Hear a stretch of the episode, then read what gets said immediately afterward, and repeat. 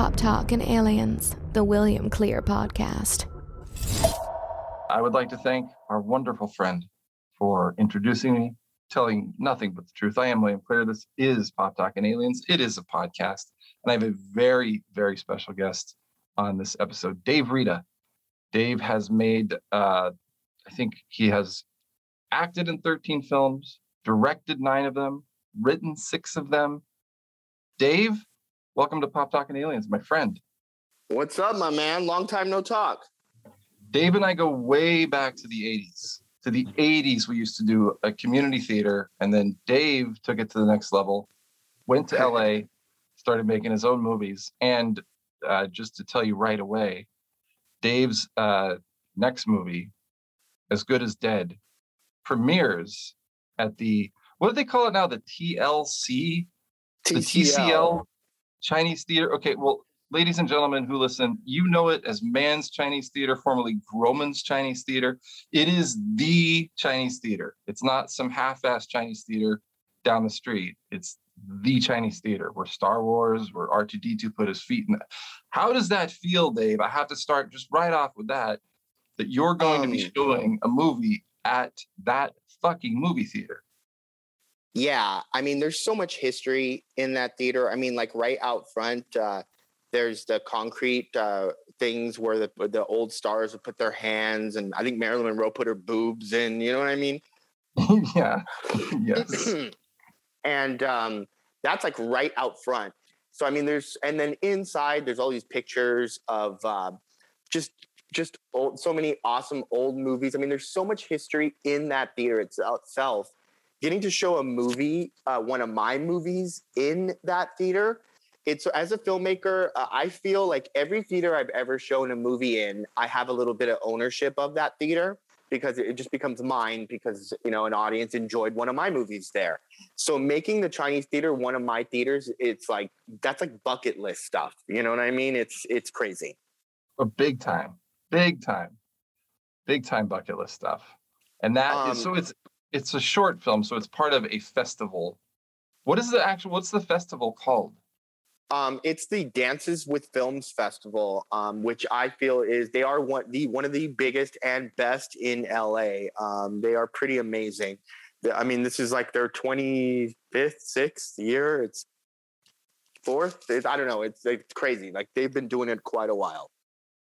And uh, I also should mention, speaking of the Dances with Films Festival, that uh, Dave is an award-winning filmmaker, and you have already won uh, an audience award for Dances with Films in 2010. I'm looking at it for Horror of Our Love.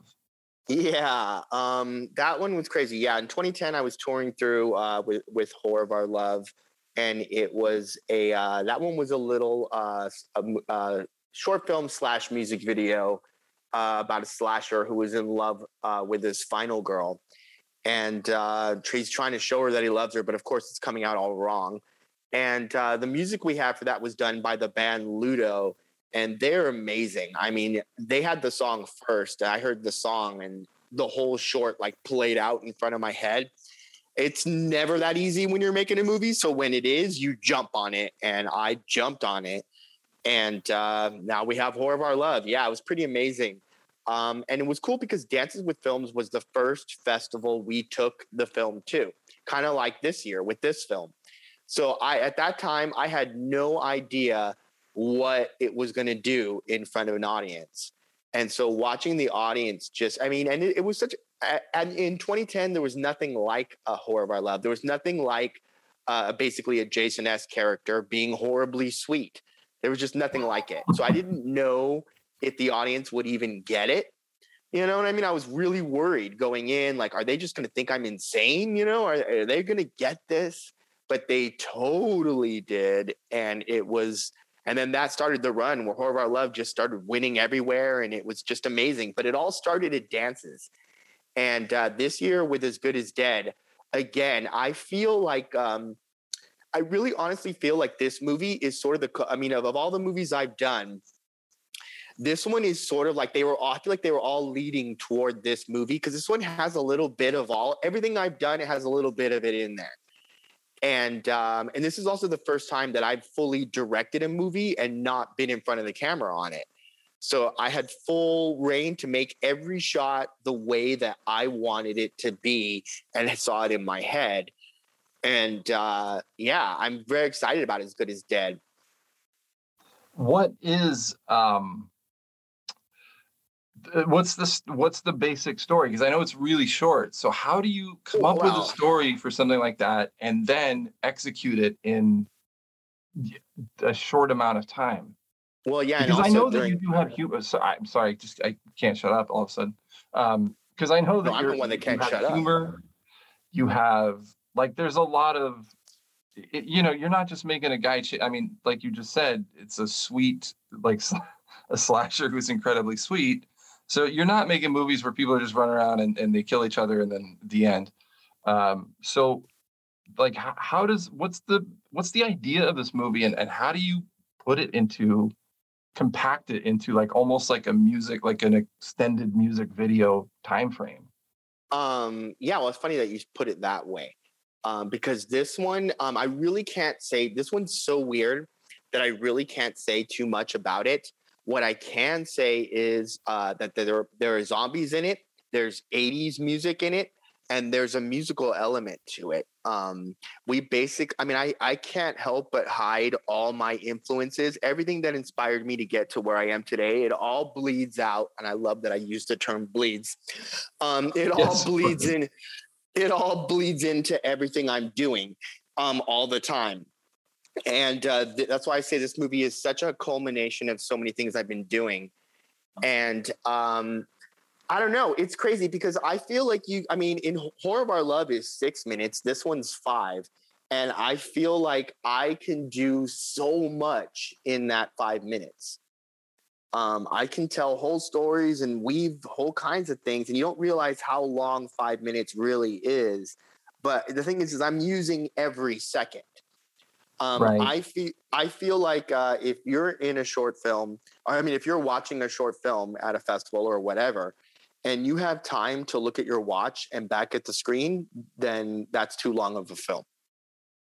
wow that's Um, wow I- that's a cool way of thinking yeah, I, I want my movies to be, whether they be feature or short, I want them to completely be roller coasters. You're in the whole time. You're either clicking up, you know, going up the hill, getting some story, or you're in the mix, getting some scares or laughs or whatever, or back up and getting getting some more story, getting some more scares all the way crazy to the end. And hopefully when you get off, you're not throwing up.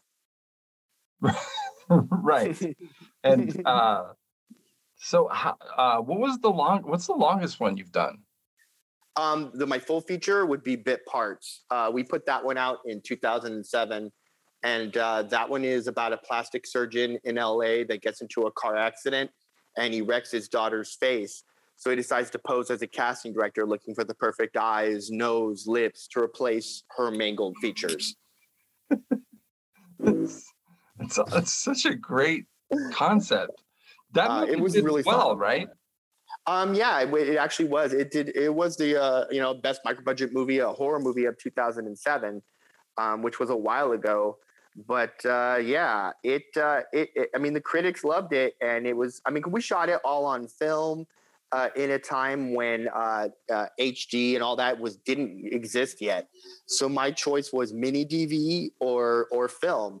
And I was like, okay, I'm not. I mean, I'm not going to make a feature and have it come out looking like a school project. So fuck it, let's make film. that's so awesome uh, yeah, when I went to Kodak to get my my film, they freaked out. They were just like, "You actually want real film?" And I went, "Yeah." And they were so excited, they gave me half my film for free. wow because film Mhm. is fucking expensive It- movie well, film that's the, that's the thing is, uh, you know, with digital. Uh, I'm, I'm I just keep cutting you off, but but No, it's no. true. I mean, with digital format today, you can shoot, you know, whatever you want. That you know, you shoot, shoot, shoot, shoot, and then when you run out of room, you grab another card, throw it in, shoot again. Uh, when we, when we were making that movie, yeah, I knew every time I said action, it was costing me a lot of money because it's not just the film cost, then it's the cost of developing as well. and lighting has got to be way more expensive when you're doing film because the Um, cameras aren't gonna aren't gonna like compensate the way they do when you're you know especially of. with the shit they have now with red cameras and stuff like you know you can be a shitty at lighting and still it'll come out okay.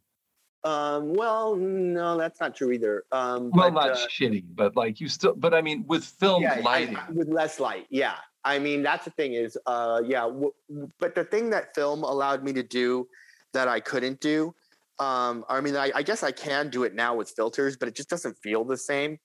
Um, is with film, um, like for bit parts, uh, there's two sides of the movie. There's the doctor's side where he's doing all his experiments and all that on his daughter and all that, you know, and all the, the girls he's captured and all that. Then there's the other side of the film, which is one of the the main hero uh, is chasing, looking looking for her sister, trying to get to where the doctor is, right? And uh, for that side of the film, I wanted it to be like the pretty side of LA. She's going through the pretty side of LA, trying to find the, the dark and gritty. So I would use a much less grainier stock of film on that side.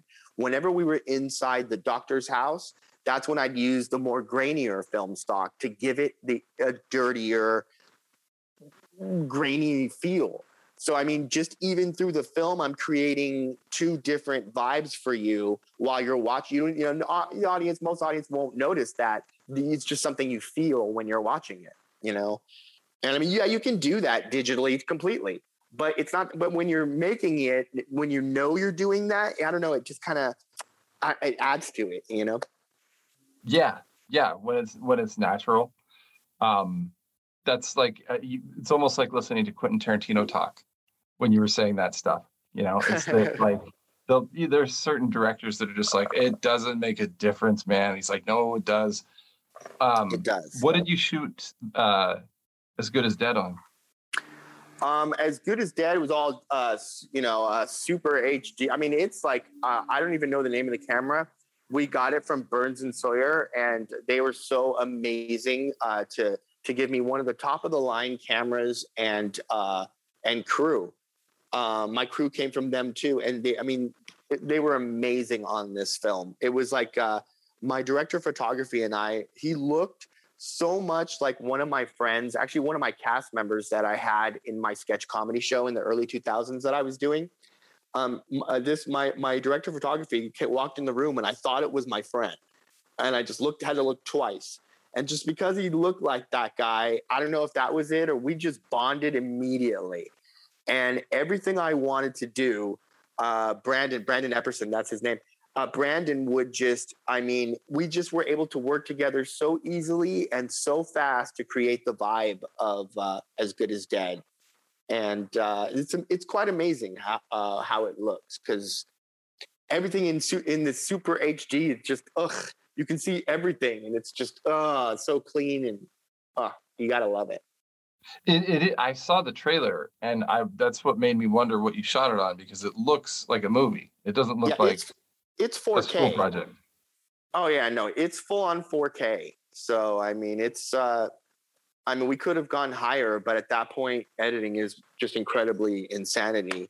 But uh, and I feel like 4K that's what it needs to be right now. I mean, the best things out there are only 4K. So I mean, we could go 8K or higher, but I mean, wh- what's the point at that point, you know? Uh, Yeah, yeah. Especially if you're not, you know, if you don't have millions of dollars, just- right. you know, to throw something on 8K just because you can. Yeah. Nobody, nobody like- has an 8K TV yet. I mean, some some super rich people have them. I mean, they're they're around, but they're fucking expensive.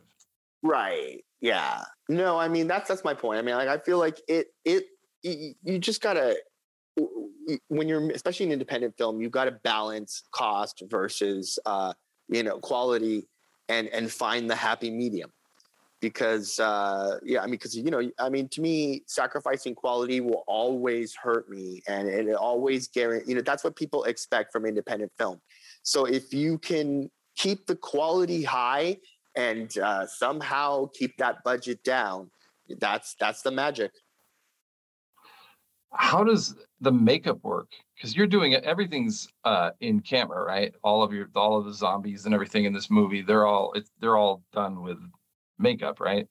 Um, yep, I had the most. I was, um, I mean, Corona time was going on, so it was kind of an interesting shoot because I mean, luckily everyone we made it. Everyone was safe. No one got sick. We we did it totally healthy wise style. but my zombies had to be uh, they were in full prosthetic face makeup, full faces. Um, we were so blessed to work with uh, Larry Bones and the uh, FX Boneyard, uh, Boneyard FX. I should I should say it the right way. Um, and um, I mean, they did stuff for uh, Hollywood Horror Nights here, The Walking Dead stuff, and uh, they were just because Corona time, they weren't doing anything. They were bored.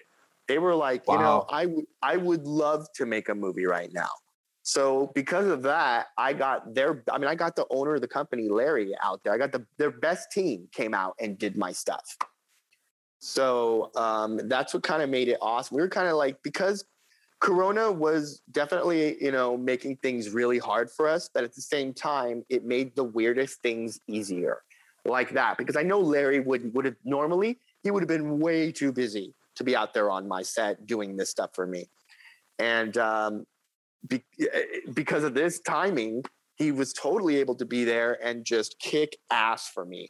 And that's why I think I have the coolest, right? I think I, I have the coolest looking zombies that I I've ever used ever. And I'm I, I ugh, every time I see them, I'm so excited about them. Yeah, dude, it looks it looks great. I watched the trailer like three times today. It's, it looks awesome.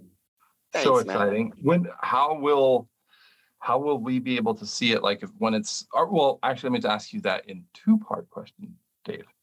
Uh, Okay. A, uh, how uh, like how are you are you touring this around to other festivals? And B, how will eventually uh, the likes of us be able to see it if we don't live in LA? And if you do, uh, check out the. Why wouldn't you go to a horror film festival? Come on, I know, especially at at midnight, the, at, at the Chinese theater at midnight. Come on.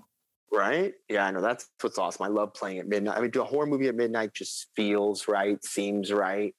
Um, but yeah, um, uh, well, well, what I do is I plan on touring it across the country for the next year. So, um, I mean, uh, then that's usually what I do is I'll put a film through as many festivals as I possibly can, all over the country, sometimes world, uh, depending if they want it. Um, but uh, yeah, uh, I'll do that for a year, and then after a year, then I usually do one of two things. I'll either put it on YouTube for free on our uh, Elf Twin Films YouTube page, or um, uh, I will uh, put it through a distributor, and then it will get on a compilation DVD, like our last film, Rotting Love. Um, it just um, it just came out last week um, on a compilation DVD available on Amazon. So um, yeah, so I mean, it depends on on what happens at the end of the run here. Elf Twin Films is the name of the company. I should mention for for those of you listening. And uh, so I know that you have directed nine movies, right? Wow, really? Wow. That's what IMDb says. It says directed Wow. nine and I written mean, six. yeah. It's just it's funny to look back. I'm like, really? Holy shit! Yeah, I guess so. Yeah, I've been doing that a lot this year. Like just going that many times. All right. Like yeah, starting to realize what I yeah yeah. I'm sorry, I didn't mean to interrupt you. Go on. No, you didn't. You, you are you are not. Uh, It just Not I'm like all. wow. when when did you get to LA and when like when you got there? Because like I said like you know you and I Dave and I did shows in the late 80s and then you know you went off to to do this. Like what's it like when you first get there? As I've known a few you know quote unquote starving actors in LA over over the years people that did theater and then they go do that. And what what's the like what's the feel like when you get there and you're like now now i'm in la now i'm in you know the mix where where dreams are broken or made. Yep. like what's that like? Um, yeah, it was really an interesting time for me. That was really scary because I was just a kid and I was just like, um, it was, but I knew, I just knew that uh, in in the in 1997 when I did it. Um, wow, totally aging myself here. But anyway, in 97 when I did it, um, or 98 actually, when I did it, I um, I knew that I just, if I really, really, really wanted this thing, because I've been saying I wanted to be an actor and I wanted to do this. That's all I had been saying my entire life. But then it got to that point where I realized that I was either going to be that guy that was at home going, yeah, someday I'm going to do this stuff, or be the guy that did it because that someday needed to be then. Right. So that was that coming to that realization was crazy and realizing I had to leave all my friends and family and everything and just chase a dream and cross my fingers and hope I survived. That was really weird. Um, coming down here and then knowing no, uh, really nobody down here, and um, just finding my way. It, it was uh, exciting and fun um, because there was so much to do. I mean, uh, so many productions were happening at that time, and uh, I got on so many cool movies uh, as as an extra. I was able to do a lot of extra work back then. And so I got on a lot of sets, met a lot of fellow actors, a lot of people. But also uh, back then, when I was an extra on set, I was the kind of extra there that uh, there were a lot of extras that would just eat food and play with their phones or, or just sit there and do nothing, read and just not pay attention. I was the kind of extra that just wanted to know how everything worked and how everything was so even when I wasn't on set, uh, uh, on set, I would still be on set, hanging out with the crew, uh, watching them do stuff, watching how the camera films stuff, watching um, other actors and how they would do stuff, and, and thinking watching the director and think, thinking about how I would do stuff. But back then, I had no designs on being a director at all. When I first first got to town, I remember somebody asked me, uh, "Do you want to direct someday?" And I looked at them, laughed, and said, No, directing's hard. I just want to act. I just want to come in, play my part, leave, let the director worry about editing that shit. You know, I don't want to do that. And it's so funny because I was right. It is hard.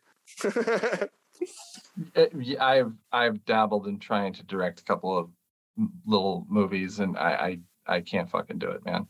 Um, but I I did notice one thing looking at your IMDb IMDb page, which I thought was hilarious, is that so What, we both come from the Bay Area, and when you were still here, you were an extra in "So I Married an Axe Murderer" and uh, there's another Angels in the Outfield. Angels in the Outfield, which yeah, I have yeah. buddies who were extras in those movies. Oh yeah. Um, yeah, and then I did I, I was an extra in a couple of other of the like that same time period movies um, I was in Getting Even with Dad. I was in that movie too. You were in that one too. Getting in with Dad. Yep, with Macaulay. Yeah, that's yeah. when I met. I met. I met Ted Danson. He was so cool. Yeah, I I I didn't actually like speak to him, but I, I saw him hanging around, and he was he was so fucking cool to everyone. Um, I yeah, kept, my, I kept my, getting lucky back then. They would like like in I Married an Axe Murderer, they sat me directly across from uh, Mike Myers, and we just started talking. Same thing happened in in in, in uh, As Good as Dead. There was a diner scene, and uh, the girl, you know, the girl lead in that movie. Um, I forget her name. Um, she had a weird name. Remember, she talks like this. Uh, that girl.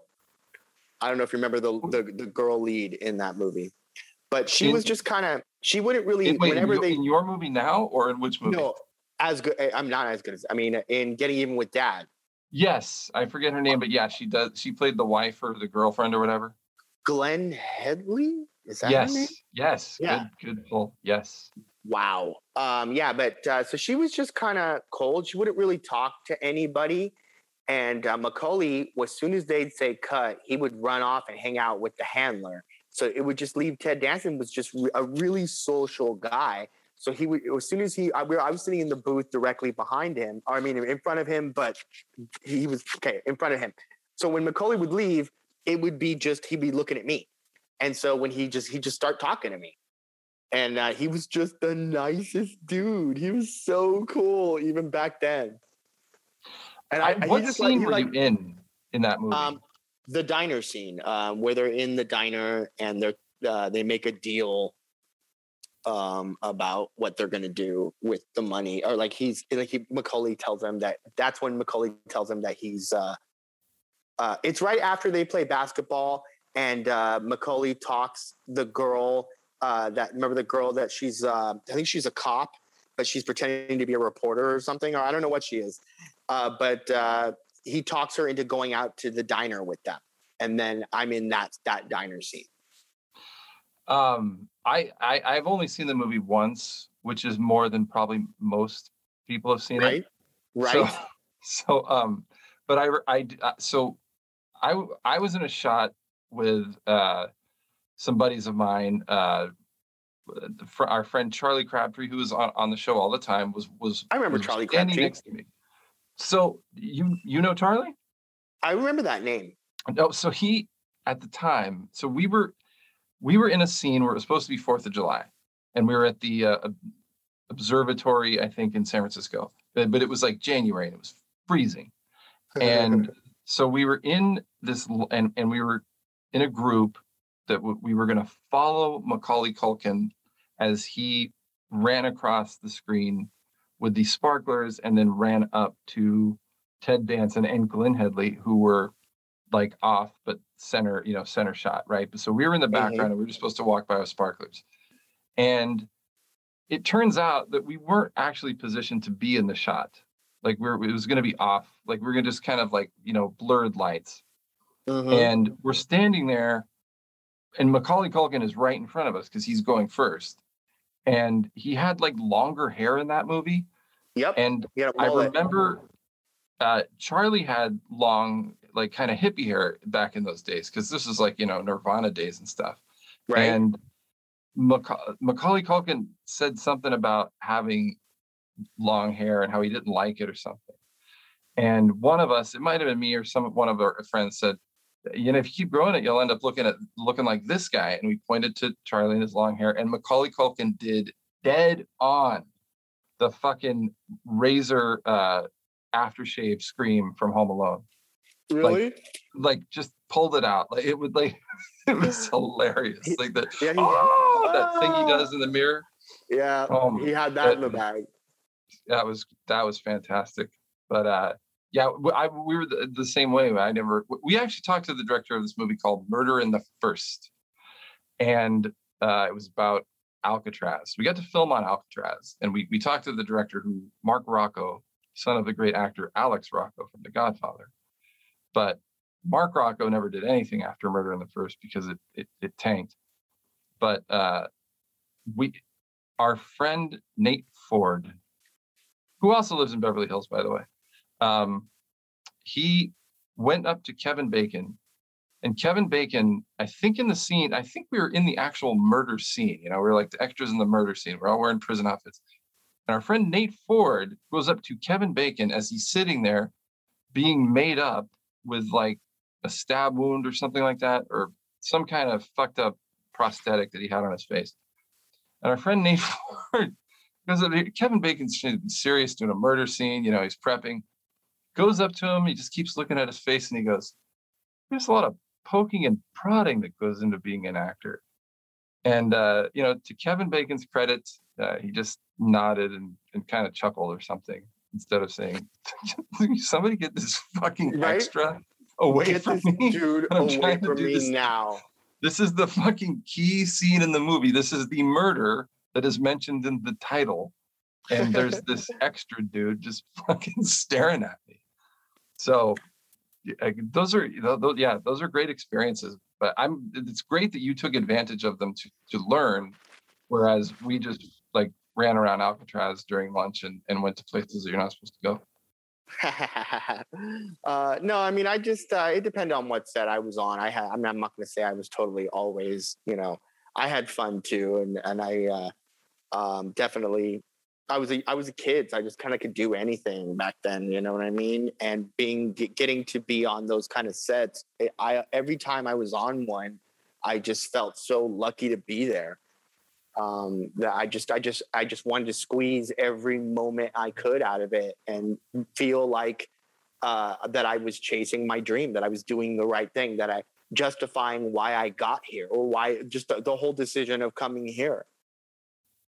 And and has it always been horror? Because I remember when when we knew each other as as teenagers that the first horror movies I ever watched were at your house because you were always having people over to watch The Shining, right? Phantasm. I remember Uh, So yeah, Phantasm.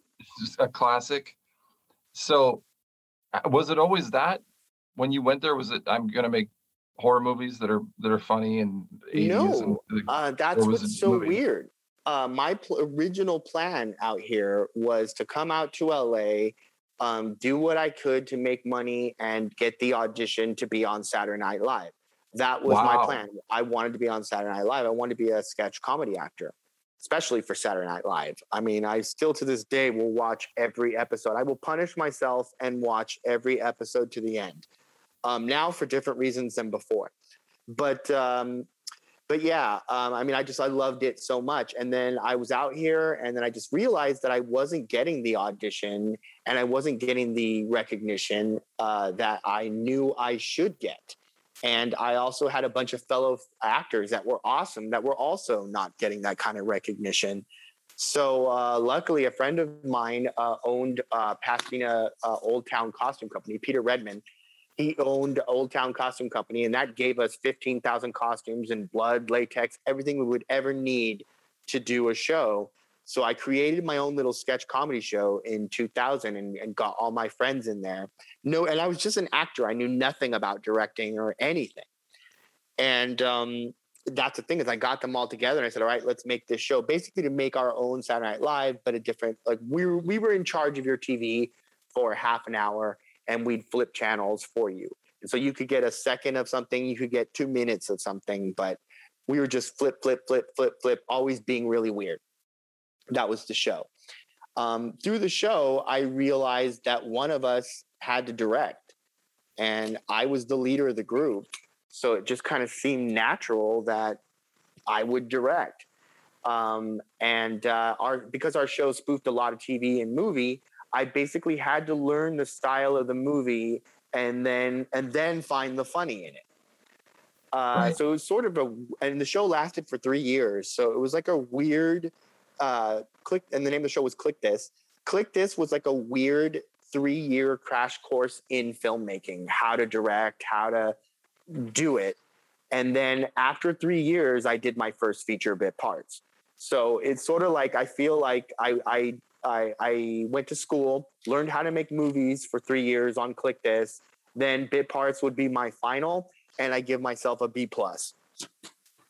nice nice uh nice way of looking at it nice orga- nice organized chronological sort of you know summary of uh of every bullet point that's the that's that's very that- it's that's the kind of thing i think that someone like you has that contributes to your success because of the fact that you are you, you know you're you're looking at these things this way. It's not just all right i got to do this i got to direct uh, I get in here all right okay i, I kind of know what i'm doing and just do it just do it. But that you're you know studying the genre of what you're going to parody you're doing you're doing the work you're doing the research you're doing it on both ends you know you're not just getting in there saying hey I, you know i've been in a million things. I know what i'm doing. I know what's funny. I know how to act. I know how to play to the camera play to the audience whatever. But that you're taking it from a almost a, I- guess a point of humility to know to learn to be aware of what you don't know in order yeah. to become a master of that. Uh, uh, yeah, I mean that's that's the thing. Uh, honestly, uh, the best lessons I learned were checking my ego. I mean, on my first feature, I was we were so lucky, lucky to have uh, uh, my director of photography was Alice Brooks on that. She's gone on to like she directed uh, or she uh, shot. I didn't direct. She she shot uh, like Jem and the Holograms. The movie didn't do well, but it looks beautiful, and she shot it. She's gone on to also win awards at Sundance and things like that. She's an amazing, amazing cinematographer. I did not know how to make movies properly. And one day, Alice just looked over at me, and in front of my entire cast and crew, she was like, All right, you know what? This is not how you make movies, Dave. If we actually want to make movies, this is what we have to do, and this is the order we have to do them. And she broke it down for me so well that, you know what? I make movies that same way to this day. And that is why I don't have problems because Alice Brooks, I mean, but but I could have easily gone, How dare you speak to me in front of my crew like that? That's it, you're fired. But right it was at that time i knew i mean in it i, I will never forget how much it hurt because I, I had to sit down and just let her completely show me what i was doing wrong and the proper way to do it and it was very humiliating in front of my whole cast and crew but you know what though uh, from that day forward we were freaking clockwork and the movie got finished and every movie i've done since has been clockwork because of that so I thank her for that. It sucked, but I I deserved it and needed it. And that's the th- that's the thing. I mean, to have to have a mentor like that, even if they come out, even if they come at you in front of the, the cast and crew, it's like for you to, the lesson is worth that that pain. It really um, was. Yeah. It really was. I mean, and me being me, it was really hard for me not, I mean, not to just blow up and be like, you know what? This is my production. I can do it any way I want to do it. And if I want to do it wrong, I'm fully within my rights to do it wrong. Your job is to come in and shoot what I tell you to shoot. And I could have totally been like that, but so I don't know, something inside me was just like I just I knew she was right and I and I just I wanted honestly I wanted to know the right way to do stuff so you know I could do things right. so yeah, I think I think the uh, the want and the desire to make a good movie outweighed my ego, which is that that should say a lot right there. right. yeah, because uh, you know, like you know, we we worked together when we were young pups who had nothing but ego, and we wouldn't have let anyone tell us anything. Oh hell no! And no and way. as as someone who has struggled my own ego over the years in, in terms of performing, whether it be music or or trying to make movies or or even you know to this podcast and stuff, it is it is hard for someone who when you even going beyond just the the, the, sort of the compartmentalized idea of an ego, but it's someone who wants to do well, who wants to come off as I know what I'm doing. To to let yourself be torn down like that is so hard because the defensive shield comes up so quickly and you want to be able to say no no no i have all this experience i've done all these things i don't need you to tell me what to do even though part of you is saying uh, but but, but also please tell me what to do. Right and yeah. and and the fact that you just let that you let that shield just stay off that i mean that's awesome. And and it's clearly you know benefited I mean, greatly, well that's so a, awesome. that is the scary thing because i feel i mean every movie i've ever done including my three years uh, everything i've ever did with click this everything i've ever done i've equated it to uh, i am going to be the pirate captain and you guys are my crew and i'm either going i'm going to sail us to the promised land where all the treasure is and it's your choice if you want to be on the boat otherwise jump off now. And that's kind of how i always do that and when I, uh, I, I, the weirdest thing is going in front of the camera um, i realized that it like just like a ship the crew would freak out because they would see no one standing at the wheel so i i basically from from in front of the camera, I have to show the crew that I'm reaching, I'm just on the other side of it. No, no, no. I still got my hand on the wheel. I'm just over here. And right. once I do that, they feel, everybody feel, as long as they, they see I'm still in control, even though I'm over here, everybody calms down a little bit. So when, when you know everybody uh, everybody losing faith in leadership on a set can be the death of a film so yeah, it was a very it's a very scary moment to to uh, to do that. But on the same token, I think the next day when everything was that perfect, uh, and I and I and I ran the set the way I should have ran it, and we were organized in terms of what we were going to shoot and everything, and and everything started moving well.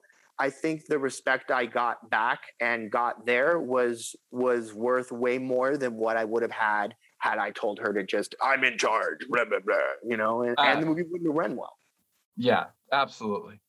And the thing too is that, you know, you're making a movie with actors that you've hired, people that are going to be on the screen when this thing debuts at a festival or or you know at a movie theater and like you know their their performance is to an extent their own, but then there's also the aspect that is going to be controlled by you, by editing, by whatever. And Mhm. so you know you're you're not only directing the movie, the shots, you're making sure everything's set up, the lighting, but you also have to make sure that you don't uh, you know it, let your actors look like shit Mhm. because it, you know what I mean? Like they're they're trusting you to Yep. give the direction that is going to give them the performance that they're going to be able to be proud of, rather than just I just say what's in the script. I wrote it. It's there. Come on. You know, you know what Um, you're doing. Action. It's true. I mean, I, but I've been very lucky uh, in my career of, as a filmmaker to be able to say that I've worked with some really awesome actors.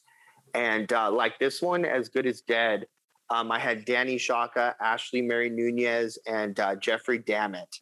And the three of them, uh, they understood this idea so well. I mean, because it's a really weird and crazy idea, and how it all unfolds is just really weird. And so they had to really go with me on this journey. And they wholeheartedly did. And I am so proud of them because I mean, the things they got to do. I mean, this is not the normal short of things that they would normally have to do. They definitely had to step outside their comfort zones. Every single one of them had to step outside uh, in different situations outside their comfort zone for to perform different things. And every one of them, uh, in every situation, they killed it uh, we we rolled through that night, uh, and we had to because we were filming uh, up in the Santa Clara, Clarita Mountains where it was like 40 degrees. We were freezing, so we had to shoot, shoot, shoot, and get out of there. Where did where did you shoot the the in the trailer? They're in like some creepy warehouse. Where was that? Uh, it's a farm up near Santa Clarita, um, in the mountains of Santa Clarita. Yeah, we were actually. I mean, I wrote. That's the weirdest thing is I wrote a farm, and then I went, uh, "Where am I going to find a farm in LA?" And I put a post on Facebook that said, "I need a farm." And within five minutes, one of my friends from San Jose, um, Joe Flynn, actually hooked me up and and uh, got me to to the location, and it was the perfect location too. I mean, what I saw in my head when I wrote this, I even wrote a hay bale in the middle of the of the set.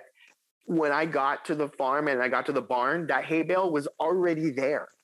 Wow. It- I was just I was just like, uh, how did this happen? Um, it's really crazy. Uh, I feel we were very blessed on this movie because I actually dedicated this film to a friend of mine from San Jose, another filmmaker friend of mine from San Jose, Elizabeth Mitchell.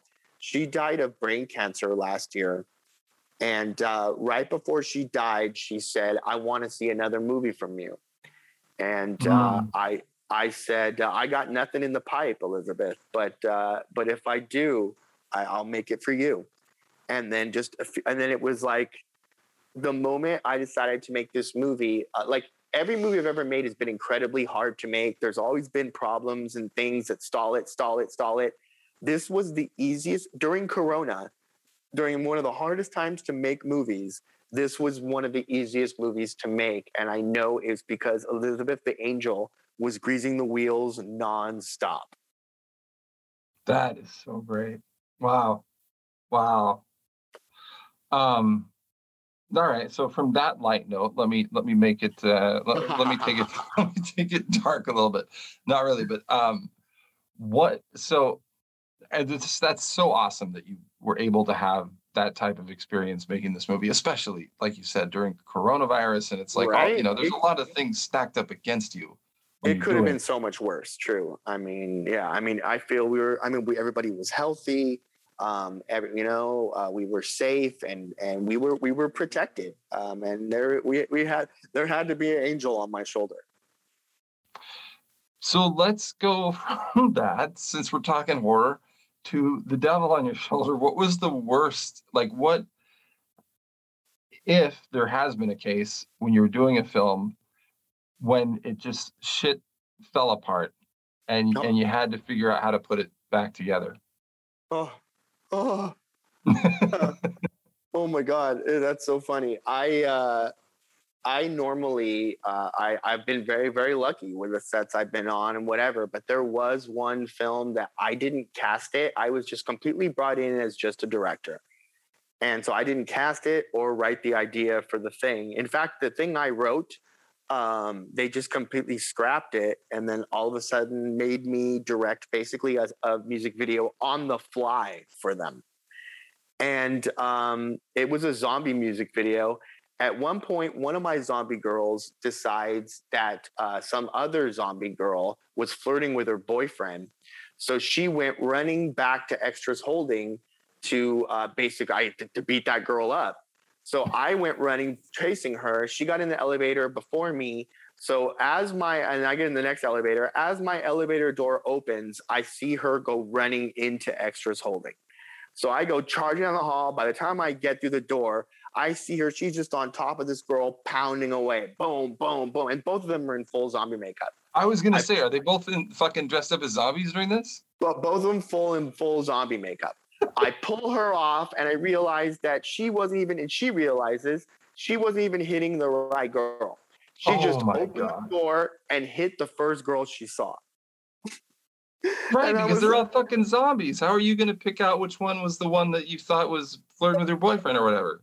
It was the most insane thing. And that poor girl had just shown up and they just put her in makeup. She had just walked out of makeup, walked into the main area, turned, the door opened, and she got fu- punched in the face. I felt so. I mean, I'm just like, what? se- I have never. What set is this? Oh my god! Like, yeah, it, that was. And somehow, somehow, I made a music video out of that. Somehow, So you got it, but you so you got through it. I I was I've never made a movie while I was editing it. I was crying while I was editing it, going, "There's what am I supposed to do? There's nothing I can. I don't even. I don't. Somehow, I, I, that was pure luck." Uh, that I actually shot enough stuff to actually make. It's actually a cool little music video visually. The song, well, that's something else. But visually, people love it. What it looks like visually, they think it's really cool. And I'm still amazed to this day that people even like it. That's incredible. I God, that's a great story. Did she ever get to beat up the right girl, or did, did she settle down after that? Um, no, because that girl, that's kind of funny. No, because uh, I pulled right after that, I pulled the right girl outside and then realized as I pulled her outside, she was supposed to be a teacher zombie. And so my makeup lady did a bunch of prosthetics on her forehead that looked like she had four pencils jammed into her forehead, right? the problem is is i'm looking at four pencils with with lead tips. She looked like she had a crown on. So i look at my makeup lady and i'm like what are you trying to say? That they stabbed the pencil into her forehead eraser end first? And then i watched her eyes get really big like oh i should have gone the other way yeah yeah you yeah what are you doing she went like I don't know what she was thinking. Like she, you know, like so she basically did this girl with, with some. They stabbed her eraser end first. So because of that, and because she was already causing a problem on set, I was just like, you know what? Take pictures, but we don't need you for today. And I let her go. Yeah. Good. I had to. You know, I had to get rid of Yeah. the problem because I mean, I, I would have. I, I mean, I would have got rid of both of them, but uh, the other one was already on camera at one point. So I was like, I'm stuck. I have to to use her and her boyfriend. They were both on camera, so I had to keep both of them on set. But I could at least. That was the only way I could at least remove a problem. You know what I mean? It wasn't Right. the best decision, but it was the the the be- the, the best decision I could make at that time. Right. We were also filming at the Cecil Hotel for that video, and the, uh, and that video, the Cecil Hotel. I don't know if you know, but that's like supposedly one of the most haunted hotels in Hollywood. That's the hotel that Elisa Lam, that girl that went in the elevator, and then they found her in the water tank a week later. Th- That had happened literally like six months previous. Wow. So every so of course my actors were all freaking out. Um, and like I come in extras holding at one point, and they're all all of them are huddled around one phone. And I know I didn't tell them purposely because I didn't want them to freak out. As soon as I walked in and saw them all around all around one phone, I knew exactly what video they were watching. And I just went, oh no. And one of them looks at me and goes, Dave, do you know that um, the Black Dahlia killer stayed here? And I went, yeah. And then they went, Do you know that the Night Stalker killer also stayed here? And I go, yeah. And they go, do you know that they both stayed in the same room that's directly above us? The room that's directly above us right now is the room that they were staying in. And I looked at them and said, yeah, they walked on the sidewalk for out front too. Should we be scared of that too? yeah. That's fucking great. It was Wow. the weirdest, craziest set I'd ever been on. I had a professional wrestler out there, and at one point at three in the morning, he like started getting crazy on me because he just got lazy and tired and didn't want to do stuff anymore. But um, that, that's filmmaking. Sometimes we gotta go, and so he was trying to get crazy on me, and I was just laughing like this is just the weirdest set I've ever been on. That's hilarious. It, it, it also sounds, in retrospect, incredibly fun. Um, no, It- it wasn't at all. To me, that's what. But I, was I mean, I didn't have to go through it, so to me, it's fun. No, what was fun was on that set too. All my zombies, uh, I had to do a shot uh, where I was doing this sort of mock of uh, thriller, where I needed the zombies to to hit their head on their left shoulder, their right shoulder, and the right shoulder and left shoulder. Do that little move, and so I just call out left shoulder, right shoulder, right shoulder, right shoulder, left shoulder. The, my zombies could not. These guys, they could no matter what I did or they did, they could not tell the difference between their left and their right. so I basically stopped the production and had to teach them which was their left hand, which was their right hand, and then I had to perform it standing. I had to stand in behind the camera, but in front of them, and I had to do it backwards because I was facing them. So, and because I was doing it backwards, some of them would still try to do it the way that I was doing it backwards. It Oh was the most insane. So that's what was so great about As Good as Dead. All my zo- all my zombies were so great, and it's so funny. At one point, I I could see that everything I asked them to do, they were doing it. So I just stopped the production, looked at them, and said, "Everybody, put your head on your left shoulder." Boom! All their heads went on their left shoulder. I start flipping out, and I'm so excited. They're looking at me like, what is wrong with you? You told us to put our head on our left shoulder and we did. What? And I'm like, it's so great. Look at them. Look at them. They all know what their left is. Like, was, I was so blessed on this set. I mean, that's what I mean. I had the best zombies, the best makeup. Everybody was just excited to be there. Everybody had such a great attitude on set. This this movie was uh, like like on our side to make it, it, even though Corona was going on and we were freezing to death up there, it was still a joy to make. And I feel like that comes across when you watch it.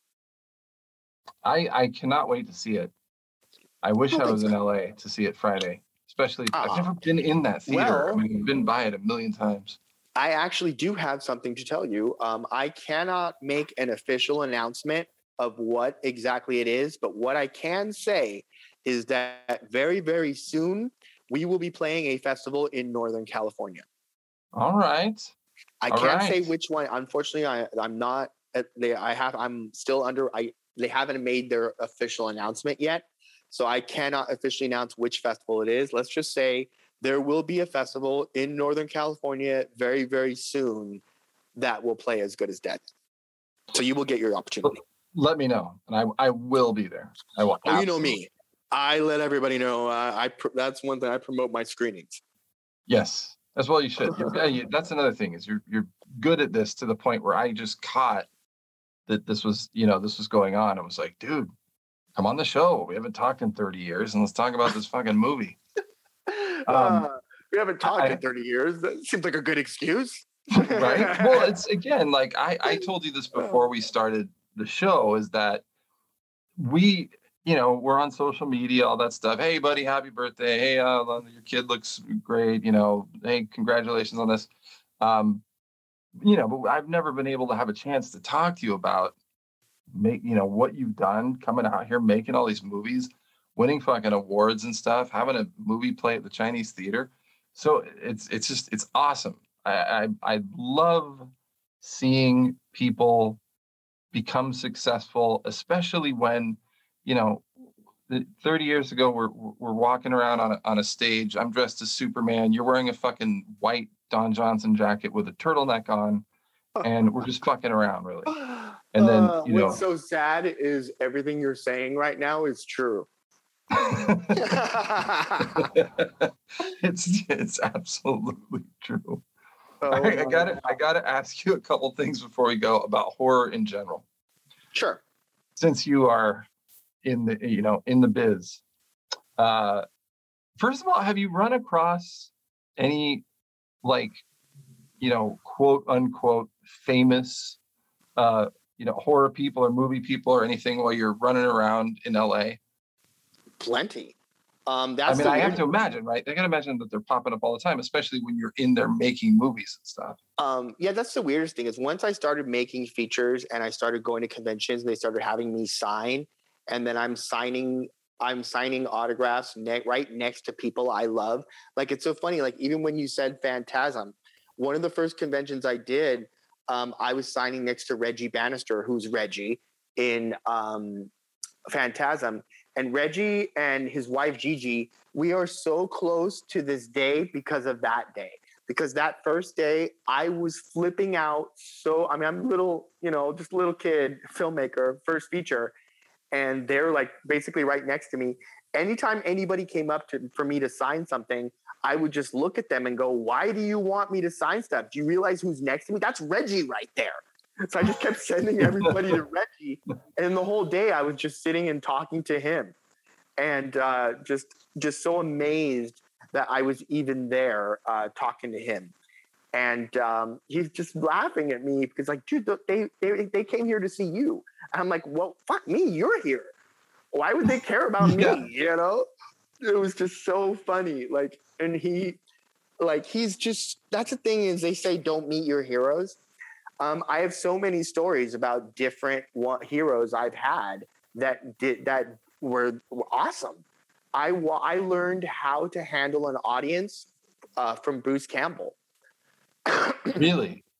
Um, I did a Q&A and uh, I, I actually opened up 15, uh, there was a, a creation weekend of horrors here we did in Burbank. And I did 15 minutes in front of Bruce Campbell. And then we went and we were signing in the back. And I watched him. It was the most amazing thing to watch. Um, every time an audience member came forward, uh, I'm an audience member. Every time a fan came forward to get him to sign something, they asked him a question. And Bruce had one of two answers for them. It was either something totally insane, funny, crazy, weird answer, or it was something like a life changing, deep, deep, really honest thing, like words to live by shit. Some of them I wrote down. I mean, it was amazing. But what was amazing was watching him the moment that person came up. And by the time they asked him the question, he knew which answer they wanted from him. Wow. You know what I mean? Yeah. He knew if they wanted him to just be silly or if he, he knew if they were actually wanted to, to make a connection and, and say something deeper. Uh, he knew it and just gave them and just could do it in a, in just a snap of a finger instantly. And he was right every time. And watching him be able to do that, that it was amazing. You know, the expertise. And and I just I've always tried to be that way uh, myself and watching that. And just so many. I mean, like Wes Craven was great. I mean, so many people I've met uh, in the in this industry, they they did not let me down. They were every bit as cool as I wanted them to be. And, and and it's just the weirdest thing, like you're talking about, like when we were little kids, right? I was watching all these horror movies, and then now I'm walking amongst them. That it does get surreal sometimes when I look around and you know, I got the guy who wrote Puppet Master to my left and the guy that wrote Brain Dead to my right. And they're all just talking about, you know, laughing and, oh, look at little Dave in his new film. Ah, you know, it's like, you know, it's crazy to think that, whoa, you know, the, I, I used to be at home watching these guys on the, what they did on the TV. And now I'm right here next to them. It's, it's surreal. It really is. That's fucking fantastic, man. It makes me so happy to hear that. I love that. and I also Bruce Campbell is one of my favorite favorites. So I'm I he's the kind Right? of guy I've always kind of imagined that he could be a fucking prick. So I'm really glad to hear that story because it's like I always look at him and feel like that guy could be one of two ways. He could be the way you describe him, or he could just be a fucking asshole. That's So he totally happy. could, and he could get he could be, and he would get away with it because he's so damn charming. That's exactly. And uh, but Exactly. no, he he was so nice and just respectful to his fans. He even stayed late that day. So uh, because they ran over and there were so many people, he stayed late, made sure everybody got an autograph. Um, Nice. badass, badass dude. And I'm telling you, I mean, like, yeah, I mean, I, I, I wanted him to be cool so bad, and was just, I would have been so let down inside if he wasn't. Uh, and instead, not only was I pleasantly surprised, but I got a big. Le- if if I chose to pay attention, I got a big lesson on how to deal with it, uh, how to treat your audience.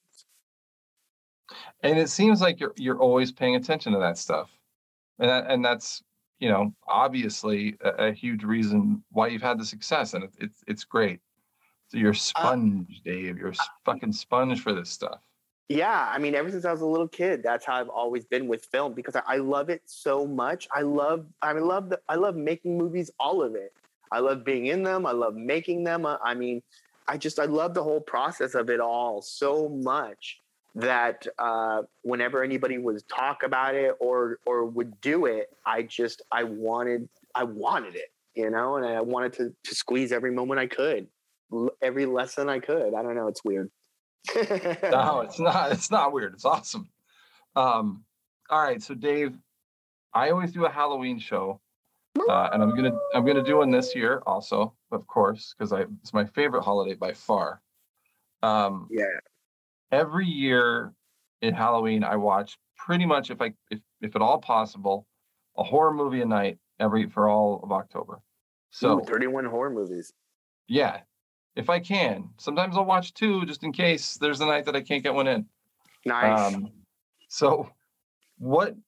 Give me a couple of your favorites or your most influential or anything that uh, you know. You introduced me to Phantasm. You gave me The Shining. Couple more Ah. for for me and the audience that we should uh, keep our eye on that have inspired you or that you just love. Uh, okay. Um, well, most recently, uh, there's this movie that came out uh, last year during Corona, actually.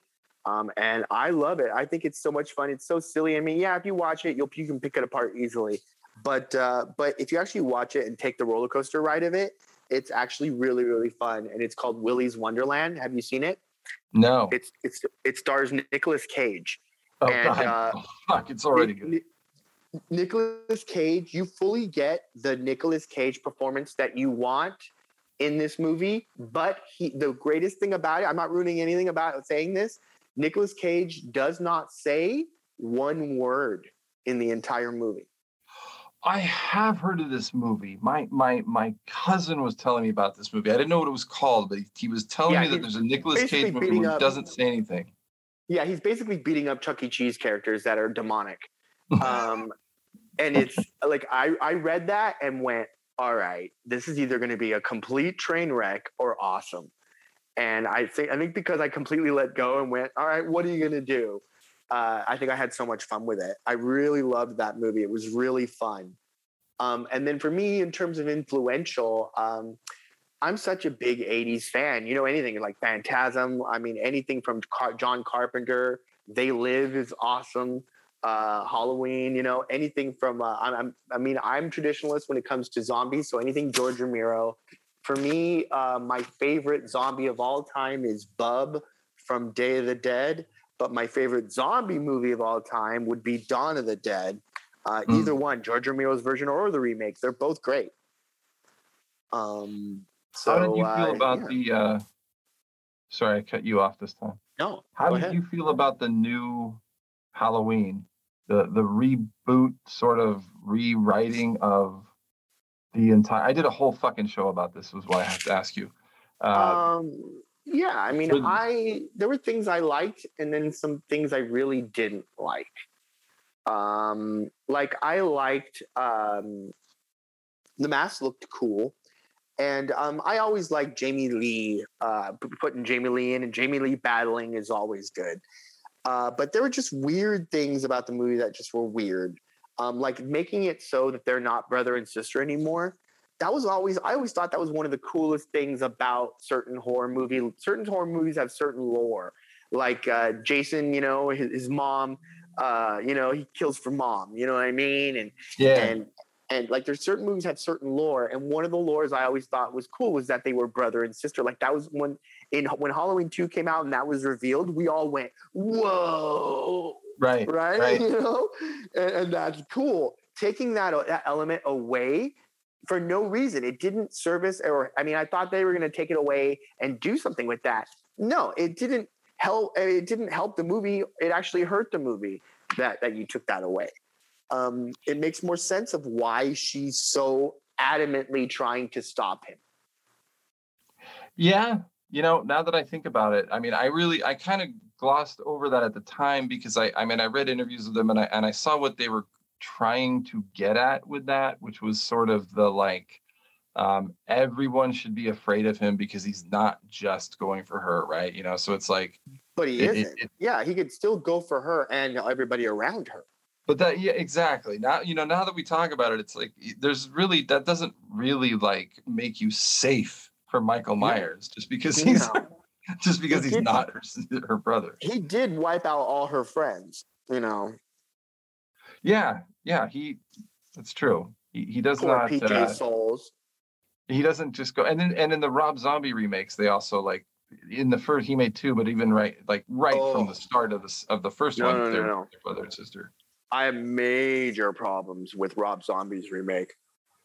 No, I don't I, don't like his remakes really. Um but they did that that plot point. But please tell me Right, tell me right. your issues with them.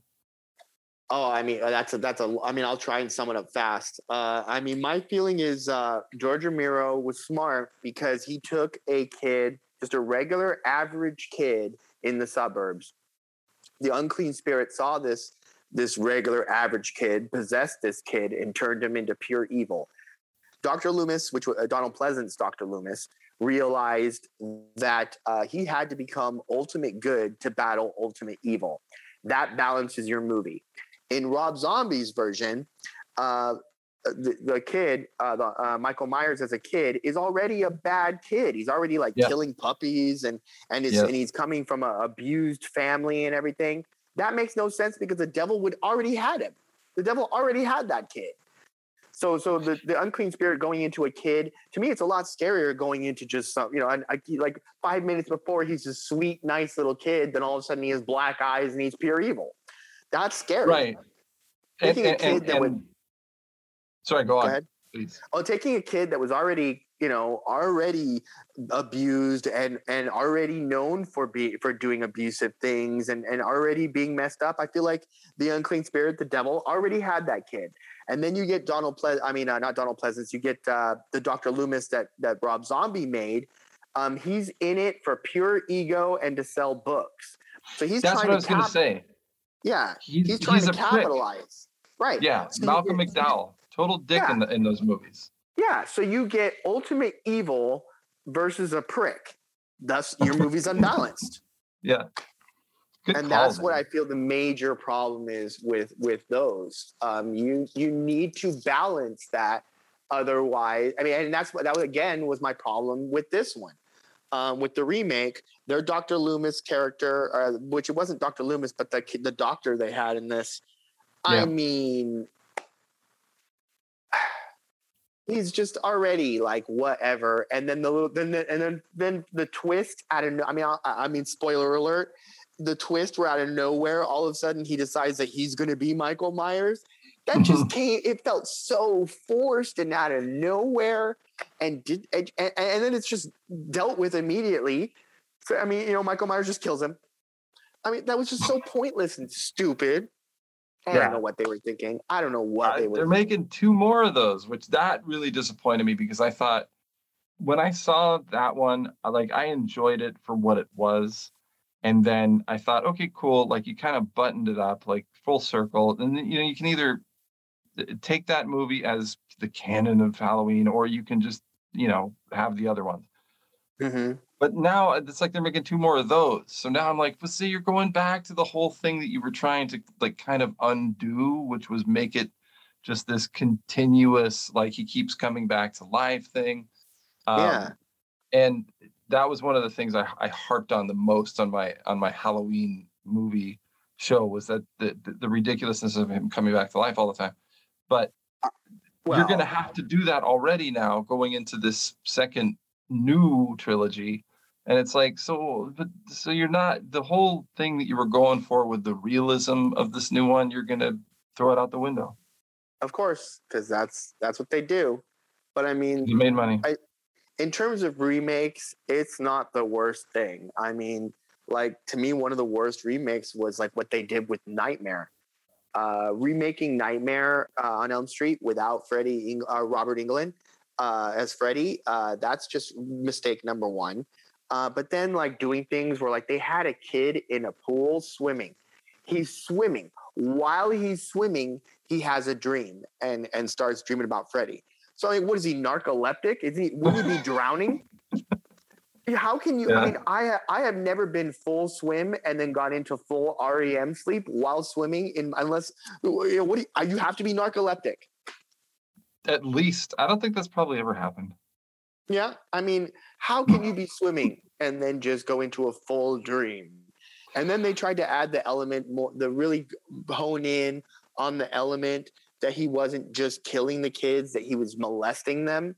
oh once- god i didn't once- see i didn't even see this god no, No, i'm on- glad once once you add that element, then it's. I mean, the, the fun part about Nightmare was getting to to to enjoy Freddy playing with his food before he killed it, right? But Yeah. if you know he's a child molester, now you can't get on his side anymore. You know what I mean? You can't Right. enjoy. Yeah. yeah. So they killed. They, they killed it. So I mean, things like that. I'm just like, oh, why would you do this? You know, it just.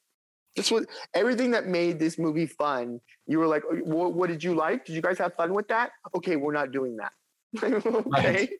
right oh my god yeah I, i'm glad i skipped that one. Ugh.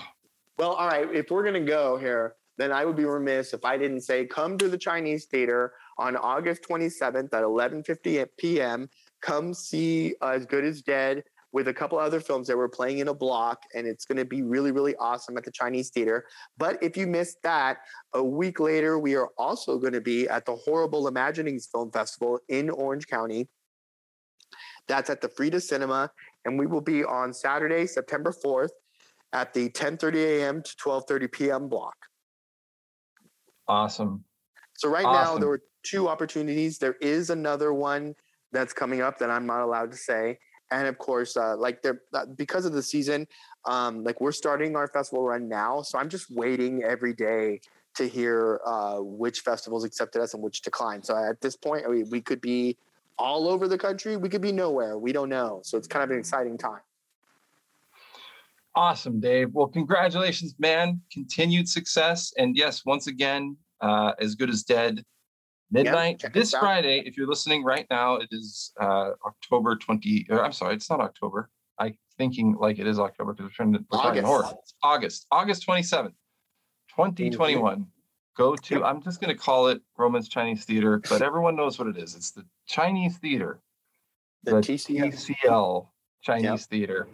You can find or- information at me, uh, Dave Reda on Twitter, Dave Reda on Facebook, Elf Twin Films on Facebook, or you can search up my actors, Danny Shaka, Ashley Mary Nunez, Jeffrey Damnit.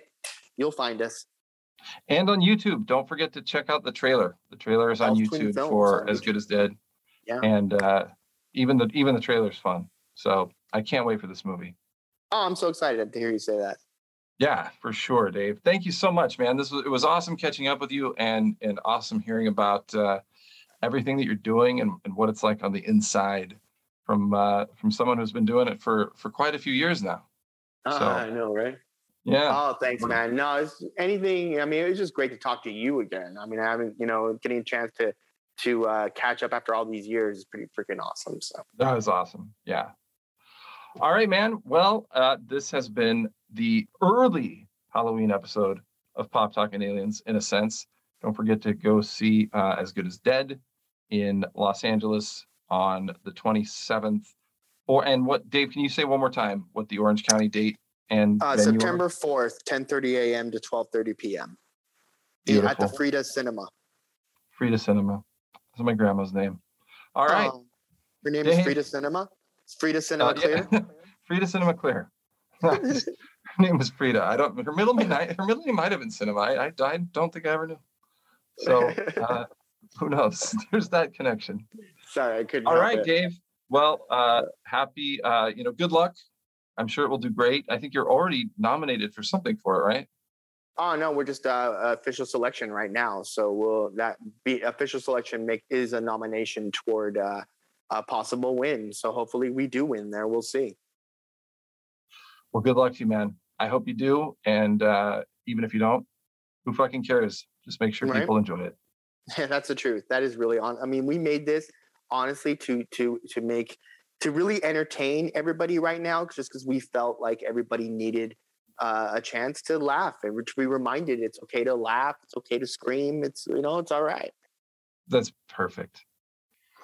Great, man. Awesome. Thank you for being on. Thank you so much. And uh, good luck with As Good as Dead. Let me know when it's coming to Northern California. I will be there in person. Rad. And uh, until then, cue the hot chick. Pop Talk and Aliens, the William Clear Podcast.